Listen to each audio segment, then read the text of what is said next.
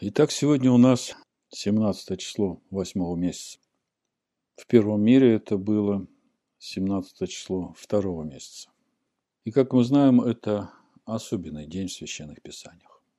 И в 7 главе Берешит мы читаем в 11 стихе в 600 год жизни Ноаха во второй месяц, в 17 день месяца, в сей день разверзлись все источники великой бездны, и окна небесные отворились. И мы продолжаем познавать славу Всевышнего в лице Ишива Машеха. И думаю, что не случайно. Сегодня мы изучаем недельную главу Вайра и будем говорить об испытании Авраама, о суде над Содомом и Гаморой в контексте событий последнего времени, свидетелями и участниками которых являемся уже мы сами. Сразу скажу название проповеди, чтобы вы понимали, что все, что происходит в этом мире, все находится под контролем Всевышнего, в его власти. И хотя мы порой не можем объяснить, почему Всевышний это допускает, и я надеюсь, что эта проповедь сделает нас взрослее и поможет нам без эмоций оценить себя и все происходящее в этом мире. Итак, название проповеди. Праведные и истинные пути твои царь святых. Взято из книги Откровения, 15 глава, прочитаю с 1 по 4 стих. «И увидел я иное знамение на небе, великое и чудное. Семь ангелов, имеющих семь последних язв, которыми оканчивалась ярость Божия. И видел я как бы стеклянное море смешано с огнем, и победивший зверя и образ его, и начертание его, и число имени его – стоят на этом стеклянном море, держа гусли Всевышнего, и поют песни Маше, раба Всевышнего, и песнь Агнца, говоря. Великие и чудные дела Твои, Адонай, всесильный Вседержитель. Праведны и истинны пути Твои, Царь святых. Кто не убоится Тебя, Адонай, и не прославит имени Твоего? Ибо Ты един свят, все народы придут и поклонятся перед тобою, ибо открылись суды твои. Итак, название проповеди «Праведный и истинный пути твои, царь святых». А теперь начнем обсуждение нашей недельной главы Вайра. Действительно, удивительная недельная глава. С одной стороны, Всевышний открывается Аврааму и говорит ему о рождении сына, от которого должно произойти потомство, как звезд на небе. И при этом в конце этой же главы Всевышний искушает Авраама и просит Авраама вознести Ицхака, сына своего, во всесожжение. И возникает вопрос, а как же потомство, обещанное Всевышним Аврааму? И потом, неужели Всевышний еще не удостоверился в верности Авраама? Зачем ему нужно было так испытывать Авраама? И тут же в этой же недельной мы читаем о том, как Всевышний уничтожает Сдом и Гамору вместе со всеми людьми, которые там живут, и спасает только Лота и его семью. Все это тема, о которой мы будем говорить сегодня в свете событий последнего времени. Не все мы понимаем сразу, и часто мы недоумеваем от происходящего, потому что не понимаем, почему Всевышний это допускает. Но в итоге мы видим, что все, что делает Всевышний – это великое благо, ибо праведны и истинны пути Всевышнего, Царя Святых. Итак, что говорит нам Писание о Сдоме? Мы видим, что Сдом – это общество изобилия в этом мире, как об этом написано в книге Баришит, 13 главе 10 стихе. Лот возвел очи свои и увидел всю окрестность Иорданскую, что она, прежде нежели истребил привечный с дома Гамору, Вся до Сигора орошалась водою, как сад, привечного, как земля египетская. Итак, Писания нам говорят, что окрестность Иорданская, прежде нежели Всевышний истребил из дома Гамор, были как Ганеден, как земля египетская, в то время, когда там были Авраам и Лот. В доме жили богатые люди, не имеющие ни в чем недостатка. И они не хотели, чтобы кто-то еще претендовал на их достаток и благополучие. Вы знаете все эти мидраши, истории, как жители с дома поступали с пришельцами. Приведу несколько цитат из размышлений Равина Шая Гисера на нашу недельную главу, которые имеют прямое отношение к тому, о чем мы сегодня будем говорить. Он говорит, очень важно понимать одну очень важную вещь, и это общее положение. Иудаизм пытается бороться с животным началом в человеке. Вы все слышали такую поговорку «ничто человеческое нам не чуждо». Но на самом деле те, кто так говорят, подразумевают именно животное начало в человеке. А человек отличается от животного именно тем, что у него есть божественное начало, которое, собственно, и делает его человеком. Но для того, чтобы человеку дать место в себе этому божественному началу, нужно много потрудиться над своей животной душой вместе со Словом Всевышнего. Итак, с дом – это место с социальным устройством, которое стало для иудейской традиции архетипом, то есть моделью, моделью бесчеловечности, которая стоит на ограждении, то есть защите интересов сильных мира сего. Общество с дома – это люди, которые защищают свое благополучие и обеспечивают устойчивость своего замкнутого сообщества путем расчеловечивания всех тех, кто не попадает под их критерии. И эту модель сдомского общества стоит помнить всем людям, живущим в этом мире, поскольку всем известно, чем закончилась история этого процветающего общества изобилия. Притчи Соломона дают нам другую модель поведения человека в человеческом обществе. И наш отец Авраам жил именно с таким отношением к людям. 24 глава притчи Соломона, с 10 по 12 стих написано. «Если ты в день бедствия оказался слабым, то бедна сила твоя.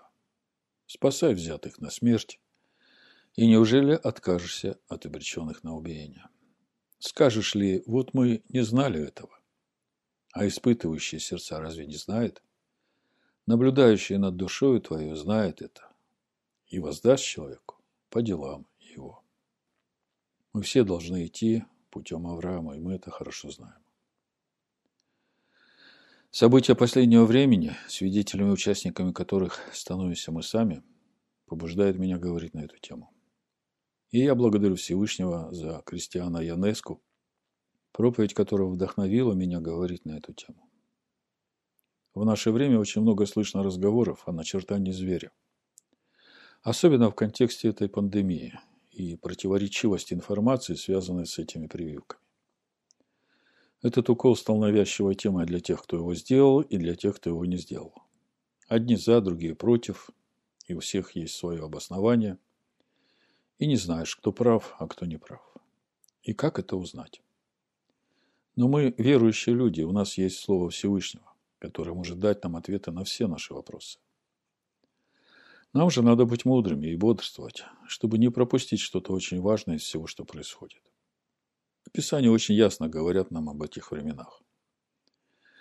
Я думаю, все согласятся со мной в том, что мы не можем основывать свою веру на том, что говорят нам люди в наше время, кто бы они ни были. Единственное, на чем мы можем основывать свою веру, это Слово Всевышнего. Если мы будем основывать свою веру на том, что говорят нам люди, мы непременно ошибемся. Но мы не ошибемся, если будем сверять все сказанное людьми со Словом Всевышнего. И Дух Амашеха, живущий в наших сердцах, даст нам свидетельство, где истина, а где ложь. У пророка Ишаягу написано, 8 глава, 20 стих, «Обращайтесь к Торе и к Теуда, откровение, свидетельство. По сути, речь идет о подтверждении того, что сказано в Торе, и это суть Писания Нового Завета, учения Иешуа и апостолов. И если они не говорят, как это слово, то нет в них света. То есть все, что мы слышим, нам надо сверять с Торой и с учением Иешуа и апостолов. И если Торы и учение Иешуа и апостолов так не говорят, то в том, что нам говорят люди – нет света. Поэтому давайте обратимся к Теуда, к откровению, как говорит нам Всевышний через пророка Ишаягу. И посмотрим, что говорит нам книга Откровений апостола Иоанна о начертании зверя и какие характеристики определяют это начертание. Если мы будем хорошо ориентироваться в этих определяющих начертания зверя характеристиках, их можно назвать опознавательные знаки, то тогда мы сможем точно определить, в каком мире мы живем и с чем имеем дело. Первый опознавательный знак – это само слово «начертание» на греческом «харагма». Давайте разберемся с сутью этого слова. Откровение, 13 глава, 16-17 стих написано. «И он сделает то, что всем малым и великим, богатым и нищим, свободным и рабам положено будет начертание на правую руку их или на чело их. И что никому нельзя будет ни покупать, ни продавать, кроме того, кто имеет это начертание, харагба, или имя зверя, или число имени его. Значит, харагма по стронгу 54,80. Знак, отпечаток, след, начертание, образ, изображение. И мы видим, что принявшим этот знак обеспечена сытая и богатая жизнь в обществе, которая предлагает тебе сделать это начертание, поскольку написано, никому нельзя будет ни покопать, ни продавать, кроме того, кто имеет это начертание. Все дело в том, что основной движущей силой общества, в котором мы живем, является купля и продажа. Люди продают свой труд, чтобы на полученные деньги оплатить свое жилье, пищу, электричество, отопление в квартире, одежду и все, что необходимо для жизни. Человек, которому запрещают покупать и продавать, по сути полностью исключается из этого общества и обречен на гибель. При этом я хочу сказать, что то, что мы читаем, это Слово Всевышнего. Поэтому вам не нужно возмущаться и гневаться или предъявлять свои претензии тем, кто будет предлагать вам сделать это начертание. Можно сказать, что они всего лишь исполнители воли Всевышнего. Почему они такими стали, это уже другой вопрос. Поэтому вам нужно просто спокойно сделать свой выбор. Или кратковременная сытая жизнь в этом мире, что, как мы увидим дальше из Писания, не совсем так. Либо вечная жизнь в Царстве Сына Всевышнего. И еще важный момент, на который следует обратить внимание. Этот термин «харагма» – начертание – используется как знак принадлежности. То есть указывает на то, что имеющий этот знак принадлежит определенному конкретному хозяину. Например, фермеры ставили знаки горячим клеймом на своих животных, чтобы везде можно было идентифицировать свой скот. То есть э, харагма, начертание – это еще и знак, который идентифицирует принадлежность тому, кто ставит этот знак. Когда мы смотрим, где в Писании еще используется слово харагма, начертание, то видим, что это же слово использует апостол Павел, когда говорит об образах лжебогов, сделанных руками человека. Это книга Деяния, 17 глава, 29 стих. Итак, мы, будучи образом Божиим, не должны думать, что божество подобно золоту или серебру или камню, получившему образ харагма от искусства и вымысла человеческого. То есть харагма еще означает образ лжебога, сделанного человека. И как это похоже на то, что говорит нам книга Откровения. 13 глава, 14-15 стих написано «Чудесами, которые дано было ему творить перед зверем, он обольщает живущих на земле, говоря живущим на земле, чтобы они сделали образ зверя, который имеет рану, отмечая жив. И дано ему было вложить дух в образ зверя чтобы образ зверя и говорил, и действовал. Вот вам этот образ. Чтобы убиваемый был всякий, кто не будет поклоняться образу зверя. Теперь я сделаю короткий обзор некоторых последних научных достижений, чтобы мы могли понимать, о чем мы говорим. При этом мы должны понимать также то, что все, что известно нам сегодня из научных достижений, то, что мы наблюдаем, чем обладаем, все это в технологическом плане отстает как минимум на 20 лет от тех реальных технологий, которые в данный момент уже существуют, но мы о них ничего не знаем. И никто нам не скажет об этом до тех пор, пока эти технологии устареют и вместо них появятся новые. Вы что-нибудь слышали о нанотехнологиях? В техническом комитете ИСО, ИСО – это Международная организация по стандартизации, ТК-229 под Нанотехнологиями подразумевается знание и управление процессами, как правило, в масштабе 1 нанометра. 1 нанометр равен 1 миллиардной части метра, то есть 10 в минус девятой степени метра в одном или более измерениях. Когда ввод в действие размерного эффекта или явления приводит к возможности новых применений. Чтобы представить, что это значит, 10 в минус девятой степени метра, приведу простой пример. Когда я учился в институте, первый компьютер, на котором мы учились программировать, занимал целую комнату в 40 квадратных метров с высотой потолка примерно в 3 метра. То есть речь идет э, о 120 кубических метрах. Сейчас большинство из нас носят гораздо более сложный компьютер в своих карманах и называют это мобильным телефоном. Это такой прогресс за 20 лет. Но это то, что теперь стало доступно всем людям. А если учесть эту тенденцию от 120 кубических метров до размера спичечного коробка за 20 лет, то можете представить, какого размера сейчас могут быть эти компьютеры, где речь идет об управляемых процессах в размере 10 в минус 9 степени метра. Уже сейчас ученые говорят о цифровых нанокристаллах, которые могут быть введены в организм как невидимые пылинки в составе любой жидкости. Вот вам и нанотехнология. И в контексте начертания как образа лжебогов, сделанных руками человека, о которых говорит нам апостол Павел – еще один пример научных достижений десятилетней давности. На этой неделе мне попалась научная статья 2010 года, подчеркиваю. Автор этой статьи Ирина Якутенко. Вы, наверное, слышали это имя.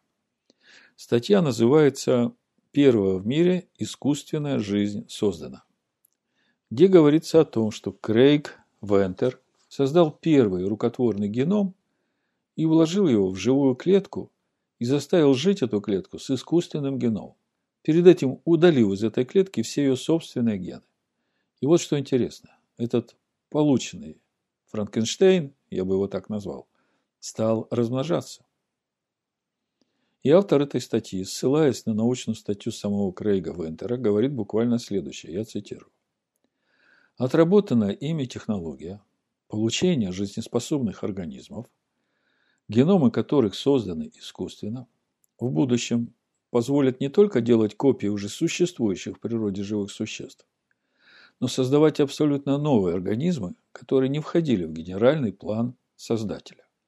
Думаю, комментировать уже нет необходимости. Это очень похоже на то, что мы только что читали в книге Откровений, 13 главе, 14-15 стих. И чудесами, которые дано было ему творить перед зверем, он обольщает живущих на земле то есть обманывает, говоря живущим на земле, то есть людям, чтобы они сделали образ зверя, который имеет рану от меча и жив, и дано ему было вложить дух в образ зверя, то есть способность жить и размножаться.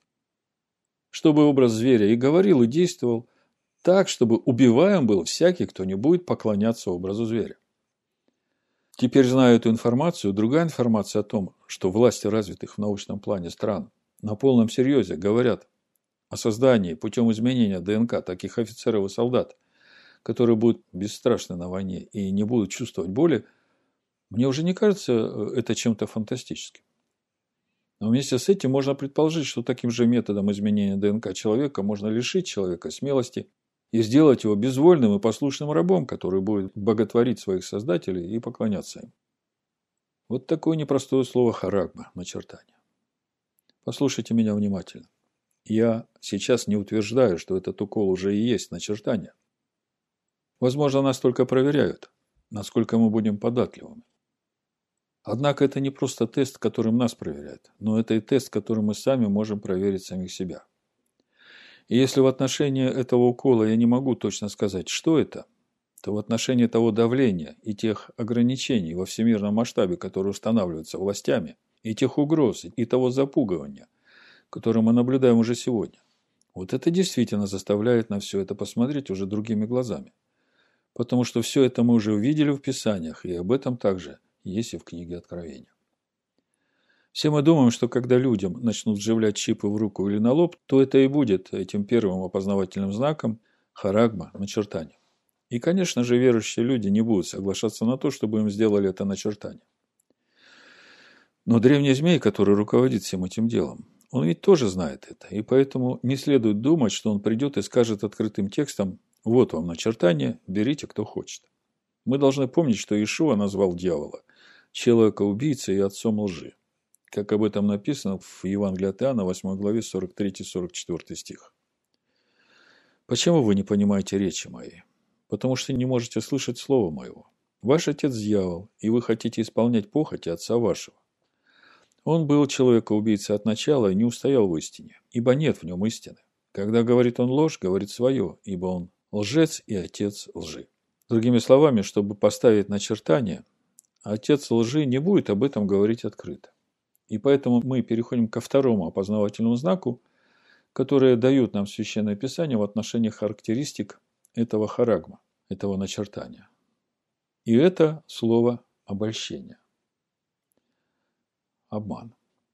Книга Откровения, 19 глава, 20 стих написано «И схвачен был зверь, и с ним лжепророк, производивший чудеса перед ним, которыми он обольстил». Плаиао – это по стронгу 41.05. Заставлять блуждать, уводить в сторону, сбивать с пути, прельщать, обольщать, другими словами, обманывать. Которыми он обольстил – принявших начертание зверя и поклоняющихся его изображению. Оба живые брошены в озеро Огненно, горящее серо. То есть э, зверь и лжепророк, которые обольстили и обманули тех, которые приняли начертание, брошены в озеро Огненно, горящее огнем и серое, говорит нам книга Откровения. Итак, по сути, вот этот стих нам говорит о том, что те, кто приняли начертание, были введены в заблуждение, сбиты с пути. Весь вопрос в том, каким образом они были введены в заблуждение и сбиты с пути. Ответ простой – через обман. Другими словами, для того, чтобы люди приняли начертание и поклонились зверю, они будут обольщены, то есть их кто-то должен обмануть. Апостол Павел говорит нам о том, что Сатан может принимать вид ангела света, а его служители – вид делателей правды, в кавычках. Это 2 Коринфянам, 11 глава, 13-15 стих написано «Ибо таковые лжеапостолы, лукавые делатели, принимают вид апостолов Машиах». Неудивительно, потому что сам сатана принимает вид ангела света. А потому невеликое дело, если и служители его принимают вид служителей правды. Но конец их будет по делам их. Поэтому, когда ученики подошли к Иешуа с вопросом о кончине века, первое, что сказал Иешуа – Берегитесь, чтобы кто не прельстил вас. Матвея 24 глава, 3-5 стих. Когда же сидел он на горе Илионской, то приступили к нему ученики наедине и спросили, «Скажи нам, когда это будет и какой признак твоего пришествия и кончины века?» Ишуа сказал ему ответ, «Берегитесь, чтобы кто не прельстил вас. Ибо многие придут под именем моим и будут говорить «Я Машиах», и многих прельстят». Как мы видим, даже несмотря на то, что Иешуа предупреждает своих учеников, тем не менее многие будут сбиты с пути именно через это прельщение, через обман. И даже другой Иисус, в кавычках, который сядет в храме, выдавая себя за Бога, он не придет и не скажет «Я антихрист». Хотя при этом будет говорить как дракон. Мудрый да разумеет. Поэтому нам нужно остерегаться обмана. Мы должны все сверять со Словом Всевышнего. Когда древний змей начнет предлагать деньги за принятие начертания, а тех, кто не будет принимать это начертание, он будет исключать из общества, обвинять их ложными обвинениями, объявлять их убийцами и врагами общества, то мы должны понимать, что это уже очень серьезно. И это уже было в истории человечества и не один раз, и об этом нам говорят Писания. Давайте вспомним, как это было в Египте. Книга Шмот, первая глава, 8-10 стих написано. «И восстал в Египте новый царь, который не знал Иосифа. И сказал народу своему, вот народ сынов Израилевых многочислен и сильнее нас. Перехитрим же его, то есть обманем, чтобы он не размножался. Иначе, когда случится война, соединится он с нашими неприятелями, вооружится против нас и выйдет из земли нашей. Другими словами, все началось с того, что новый египетский царь решил обмануть сынов Израиля. И он повелевает повивальным бабкам убивать новорожденных детей. Это здесь же первая глава Шмот, 15-17 стих написано. Царь египетский повелел повивальным бабкам евреянок, из коих одно имя Шифра, а другой Фуа, и сказал, когда вы будете повивать у евреянок, то наблюдайте при родах. Если будет сын, то умершляйте его, а если дочь, то пусть живет. Но повивальные бабки боялись всесильного и не делали так, как говорил им царь египетский. И оставляли детей в живых. И когда у этого египетского царя его замысел не удался, он повелевает всему египетскому народу стать убийцами новорожденных еврейских младенцев. Это книга Шмот, 1 глава, 22 стих. Тогда фараон всему народу своему повелел, говоря, «Всякого новорожденного у евреев сына бросайте в реку, а всякую дочь оставляйте в живых». И, что хочется отметить, все это происходит в самой высокоразвитой цивилизации того времени. Потом эта история в разных вариациях повторяется снова и снова. Вы все помните о кровавом навете на евреев, суть которого в этом ложном обвинении, согласно которому евреи ежегодно приносят жертву христианского ребенка, используя его кровь в своих религиозных обрядах. Ирония всего этого в том, что навет направлен против народа, который первым в истории поставил человеческое жертвоприношение вне закона и был единственным народом Древнего Ближнего Востока, который запретил употребление какой бы то ни было крови. Но сколько евреев было убито, замучено и изгнано по этому ложному навету на протяжении последних двух тысяч лет. Другая история о поджоге Рима в 64 году, котором также в этом поджоге ложно обвинили верующих в единого всесильного, как христиан, так и иудеев. И это тоже происходит в самой цивилизованной в то время стране. Тысячи истинных верующих без суда и следствия, были признаны виновными в пожаре столицы, их подвергли мучительной казни через привязывание к кресту. Еще одна трагическая история, произошедшая уже в прошлом веке, тоже в самой развитой и цивилизованной стране мира, и речь идет о Холокосте. Как мы видим, в обольщении, которым дьявол обольщает людей, нет ничего нового. И также мы видим, что этому обольщению подвержено именно высокоразвитое общество этого мира, которое озабочено своим благосостоянием, и они готовы избавляться от всех, кто думает по-другому. Теперь смотрите, что происходит сегодня. Нам говорят, укол очень хороший, избавит вас от болезни и смерти. И тут же продолжают, а вот те, которые отказываются от укола, они нехорошие люди, они подвергают нас опасности. И вместе с этим признают, что и те, кто с уколом могут заразиться, а значит могут заразить и других. То есть в итоге для тех, кто сделал укол, и для тех, кто не сделал укол, ничего ведь не изменилось. И те, и другие могут заболеть, и те, и другие могут заразить других. Тогда кому же верить? Всевышний дал нам разум и дал свое слово, чтобы мы могли думать и бодрствовать. Итак, обольщение. Ишо говорит нам, берегитесь, чтобы кто не прельстил вас. И если задаться вопросом, а какая цель всего этого обольщения, то можно видеть, что это тотальный контроль и поклонение. Откровение 13 глава 7 и 8 стих написано «И дано было ему вести войну со святыми и победить их, и дана была ему власть над всяким коленом, народом, языком и племенем, и поклонятся ему все живущие на земле, которых имена не написаны в книге жизни у Агнца заглавного от создания мира». Как мы видим, Весь вопрос в поклонении зверю. Поклонятся ему все живущие на земле, которых имена не написаны в книге жизни у акция, заклана от создания мира. Именно об этом поклонении говорил дьявол, когда искушал Ешова в пустыне. Как об этом мы читаем в Евангелии от Луки, 4 глава, 6-7 стих написано. «И сказал ему дьявол, «Тебе дам власть над всеми семи царствами и славу их, ибо она предана мне, и я, кому хочу, даю ее. Итак, если поклонишься мне, то все будет твое. Если вы спросите, почему Всевышний так поступает со своими детьми, почему он отдает их в руки зверю, почему Всевышний дает власть зверю победить святых, то, по моему разумению, именно для того, чтобы дать нам возможность выбрать, кому мы будем поклоняться.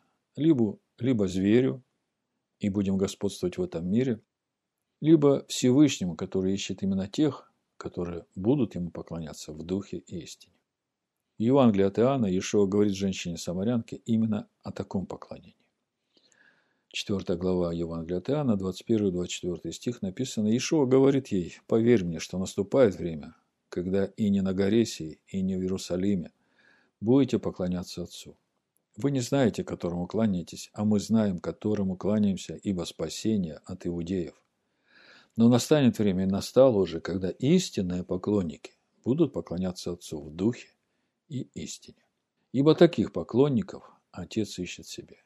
Всесильный есть Дух, и поклоняющиеся Ему должны поклоняться в Духе и истине. Итак, если ты выбираешь поклоняться Всевышнему в Духе и истине, то тебя неизбежно будут ждать изоляция и исключение из этого общества, которое поклонится зверю. И в 20 главе книги Откровения мы читаем о том, что произошло с теми, которые не поклонились зверю. Книга Откровения, 20 глава, 4-6 стих написано. «И увидел я престолы и сидящих на них, которым дано было судить, и души обезглавленных за свидетельство Иешуа и за слово Всевышнего, которые не поклонились зверю, ни образу его, и не приняли начертания на чело свое и на руку свою. Они ожили и царствовали с Машехом тысячу лет. Прочие же из умерших не ожили, доколе не окончится тысяча лет. Это первое воскресенье. Блаженный свят, имеющий участие в воскресенье первом, над ним смерть вторая не имеет власти. Но они будут священниками Всевышнего и Машеха и будут царствовать с ним тысячу лет. Итак, во-первых, мы видим, что те, которые не поклонились зверю и не приняли начертания на чело свое на руку свою, они были обезглавлены при жизни в этом мире.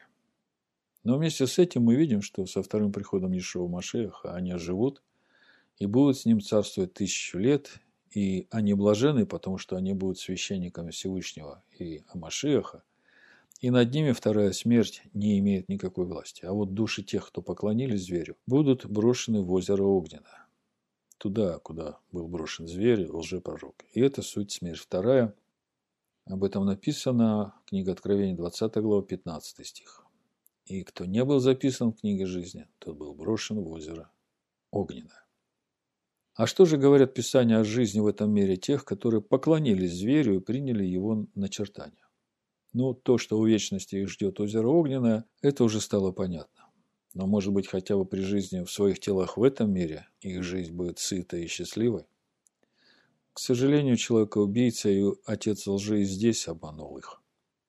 Поскольку уже много времени, я просто коротко прочитаю местописания, которые говорят о том, что будет происходить с ними, когда начнутся суды Всевышнего. Это должны знать все сейчас, потому что есть еще возможность раскаяться, обратиться – Ибо Всевышний не хочет гибели людей, Он хочет, чтобы люди обратились и жили. Итак, читаем. Книга Откровения, 14 глава, 9-12 стих написано. «И третий ангел последовал за ним, говоря громким голосом.